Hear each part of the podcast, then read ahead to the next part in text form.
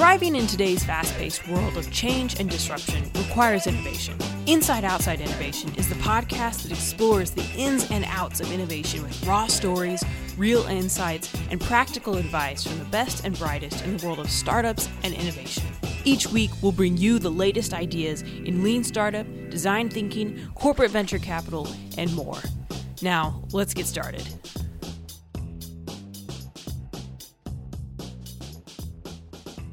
Welcome to another episode of Inside Outside Innovation. Uh, we're, we're, about 16 episodes into this, and little known fact: uh, this isn't just me and Brian uh, constantly coming up with interviews. We actually have a whole team behind us. You you hear our producer Vicky's voice at the beginning, uh, but somebody I want to bring on to the show today is our marketing analyst Bill.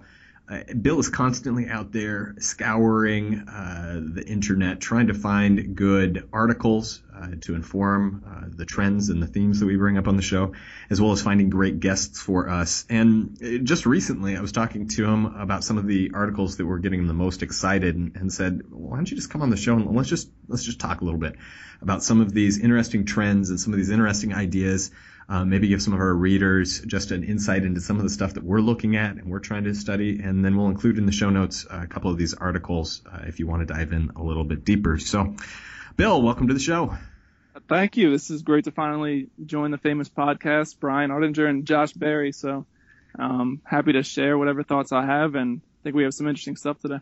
Yeah, Bill, uh, you, have been really great at finding some good uh, people to bring to the show. Uh, was really excited about uh, the interview that you set up for us with, with Dan from uh, American Family Ventures uh, from from the previous episode. And it's just thank you so much for all that you're doing. I know that our listeners really appreciate all the hard work that you're doing behind the scenes. So, what do you got for us first, Bill?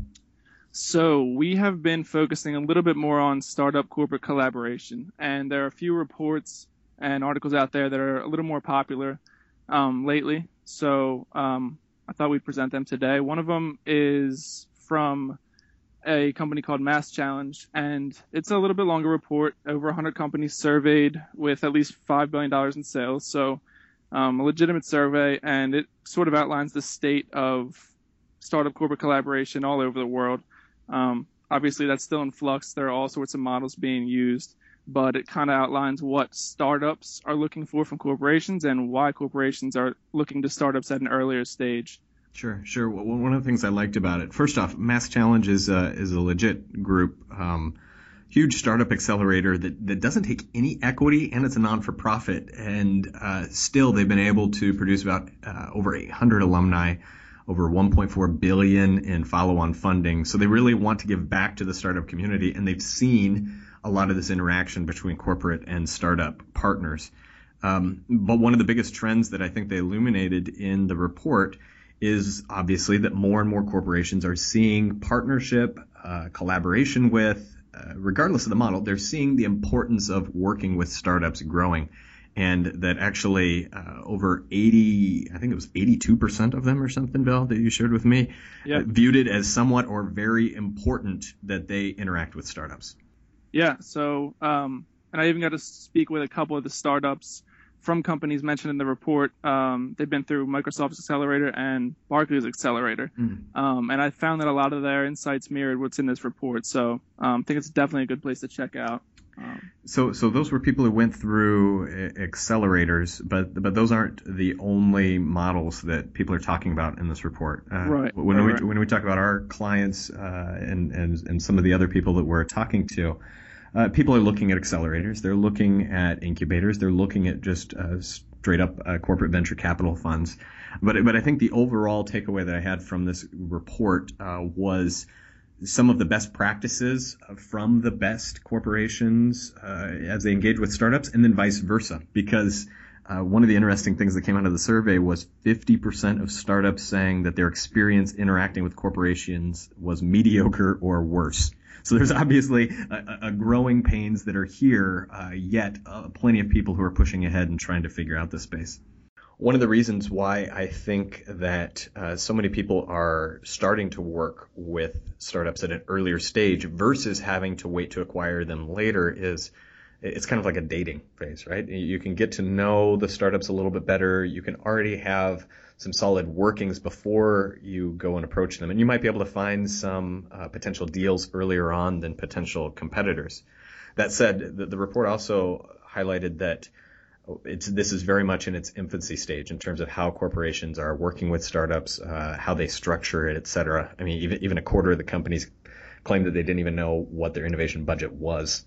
Uh, so so there, there's obviously a lot of growth and a lot of uh, continued work that can be done in this area, but it's obviously a very promising place because many times corporations struggle to be able to innovate very effectively on extremely disruptive moonshotty type things. Uh, I don't think moonshotty is a word, Bill, but I'm going to make it one today. Yeah, I think it is. Um, oh, it is good. Good. Moonshotty, uh, TM. Uh, is uh, extremely important because uh, you can work with all these startups. I mean, thousands, tens of thousands of startups that are going, uh, that are starting and, and, unfortunately sometimes closing uh, every year and being able to get access to these people who are working uh, diligently on maybe issues or opportunities that are core to your your large corporation is absolutely a way to accelerate innovation. Mm-hmm.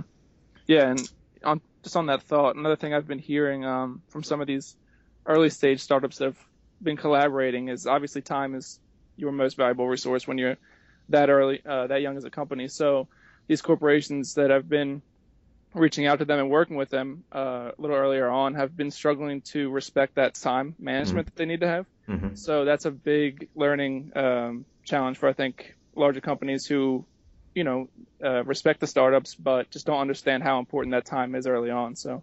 Yeah, you, you, you, yeah, you almost need to create uh, like a dual path, right? Here's the process that we have for when we are evaluating a potential acquisition uh, or merger with uh, a large established company. And then here's the path of how we engage with startups because uh, how people, how you pull in legal, how you pull in compliance, how you pull in public relations, all of those different things can move at different speeds uh, depending upon if it's a traditional M&A or if it's a traditional startup collaboration. So, well, one of the things I think, Bill, that uh, that was brought up in the report uh, that's obviously continuing to grow and one of the uh, ways that's maturing much more rapidly, especially last year, is the amount of people who are getting into corporate venture capital, uh, which kind of brings us to the second article that, that you brought forward. Yeah, so this is from the Wellspring blog, um, just about the sort of the rise of corporate venture capital and um, you know how it's kind of unique uh, compared to traditional venture capital. Um, I think a lot of companies have had a lot of success. We we've spoken with a couple guests on the podcast this season, um, of similar programs, sort of sourcing startups through uh, venture capital, either partnering with existing firms or starting their own branch. So, and we had a great episode with Dan Reed at American Family Ventures um, that kind of complements this post. Yeah. You know, uh, in terms of why people are doing corporate venture, uh, you know, people are piling onto it as, as a way to not only get access to other trends uh, that are happening, but also to continue to increase the value of their firms. And so that was an interesting thing from the Wellspring article that you shared with me is that uh, there's actually been some studies that are showing to um, that, that, that, higher investment is actually leading to higher market value. Uh, and so these corporate venturing strategies, even though sometimes they feel like making looser bets, maybe than they would from a more traditional M&A strategy, are actually starting to pay off for uh, these companies that are adopting it. Mm. Another thing uh, that I saw was interesting is just how much uh, corporate venture capital uh, deals have increased over the past few years. Um, really, 150% growth over the last five years in corporate venture capital deals. Uh, that, that's that's phenomenal in terms of the number of people who are getting into the market, and even even here regionally uh, in the Midwest, we're seeing more small to mid-sized companies, uh, you know, 50, 100, 250 million dollar companies who are starting to dabble in corporate venture capital. And so it, it's, interesting to see um, how you don't need to be, you know, a massive Fortune 500 company to be able to start to play in this game and hopefully start to see some value. That's interesting. I'm kind of curious your thoughts on that small to medium in the Midwest U.S. What does venture capital look like out there right now? You know, we do have some active groups uh, who are here who, who, are who are continuing to figure it out. Again, still kind of smaller staffs, uh, three, five people.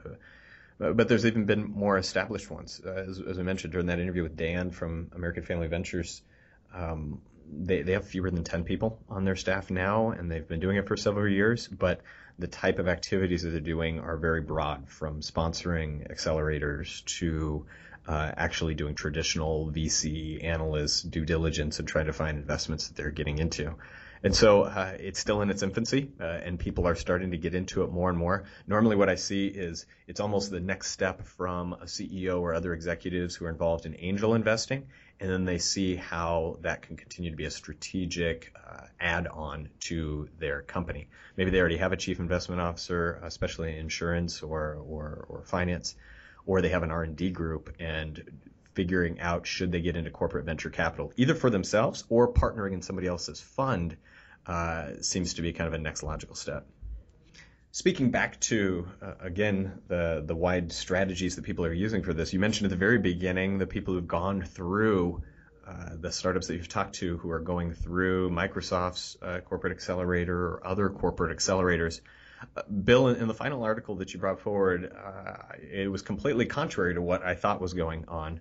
Uh, and so, tell me a little bit more about our corporate accelerators increasing or decreasing? What, what are the stats saying?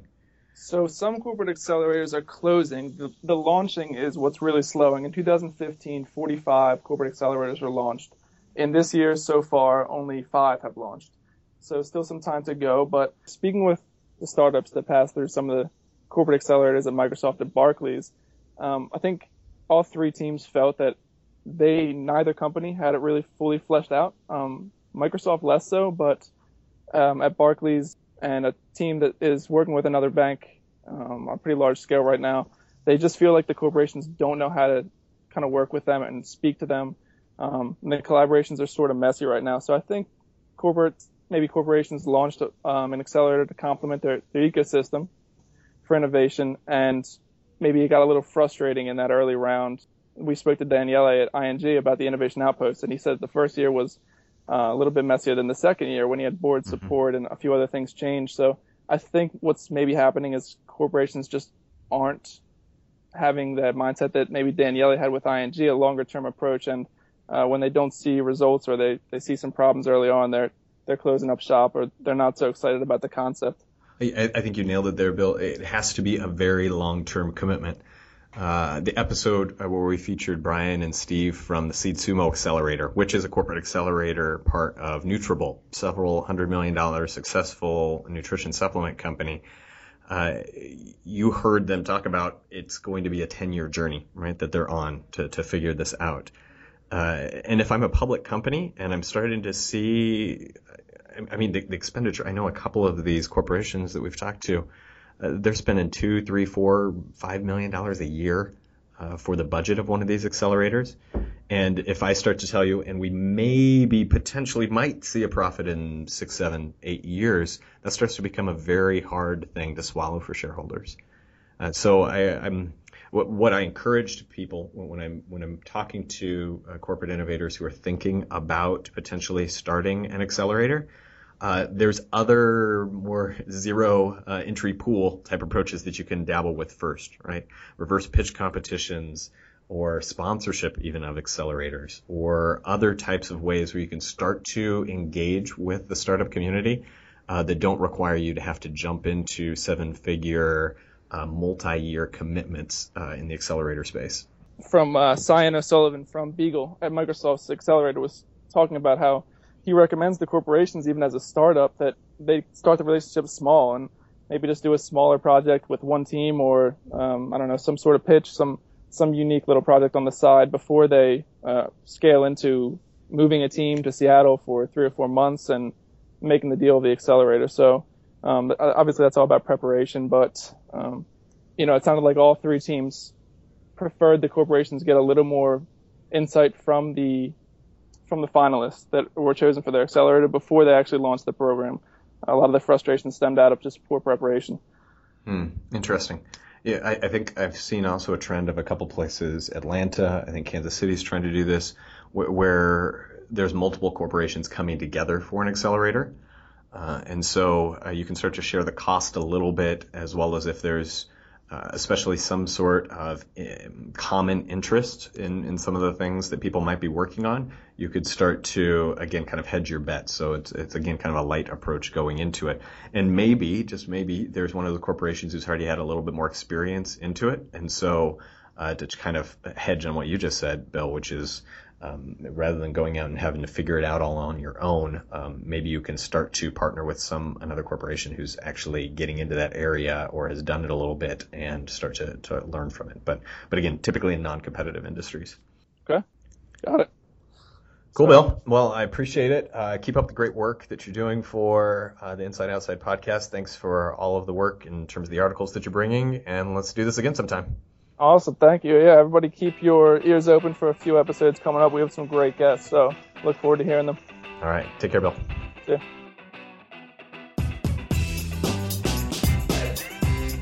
Well, that's it for another episode of Inside Outside Innovation. Thanks for coming out. Thanks for tuning in. Uh, reach out and let us know uh, what you're thinking. Uh, give us your feedback. Uh, you can reach us on Twitter at the IO Podcast.